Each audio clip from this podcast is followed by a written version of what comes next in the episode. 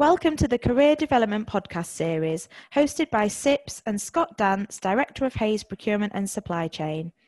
Scott will be answering the most frequently asked questions from CIPS members at all levels and share his tips and insights with you throughout this series.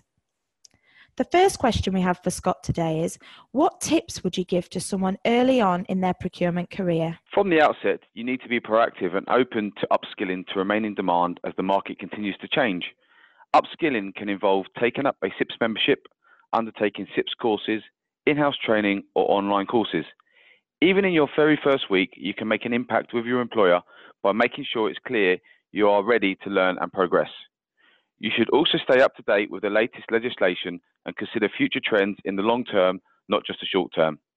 Make sure to keep on top of all the latest developments in the procurement and supply chain industry and demonstrate your initiative by keeping up to date with industry news. Networking is another great way to develop your skills and expertise at the beginning of your career. Attend conferences, industry events, and networking groups wherever possible to continue to build your knowledge base with CIPS as their knowledge partners hosting a number of these. Thank you, Scott. That's brilliant advice.